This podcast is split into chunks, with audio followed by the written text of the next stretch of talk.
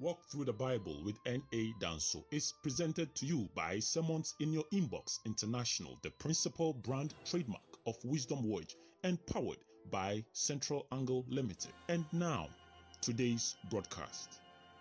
What did Solomon and Cain have in common? Solomon thought Jeroboam was the reason why he would lose the kingdom, and so he diligently sought to kill him. In Genesis chapter 4, when Cain's offering was rejected, he thought Abel, his brother, was the reason why, and so he killed him.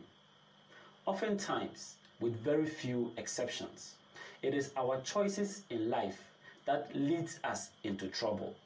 But these two men blamed others for their misfortunes.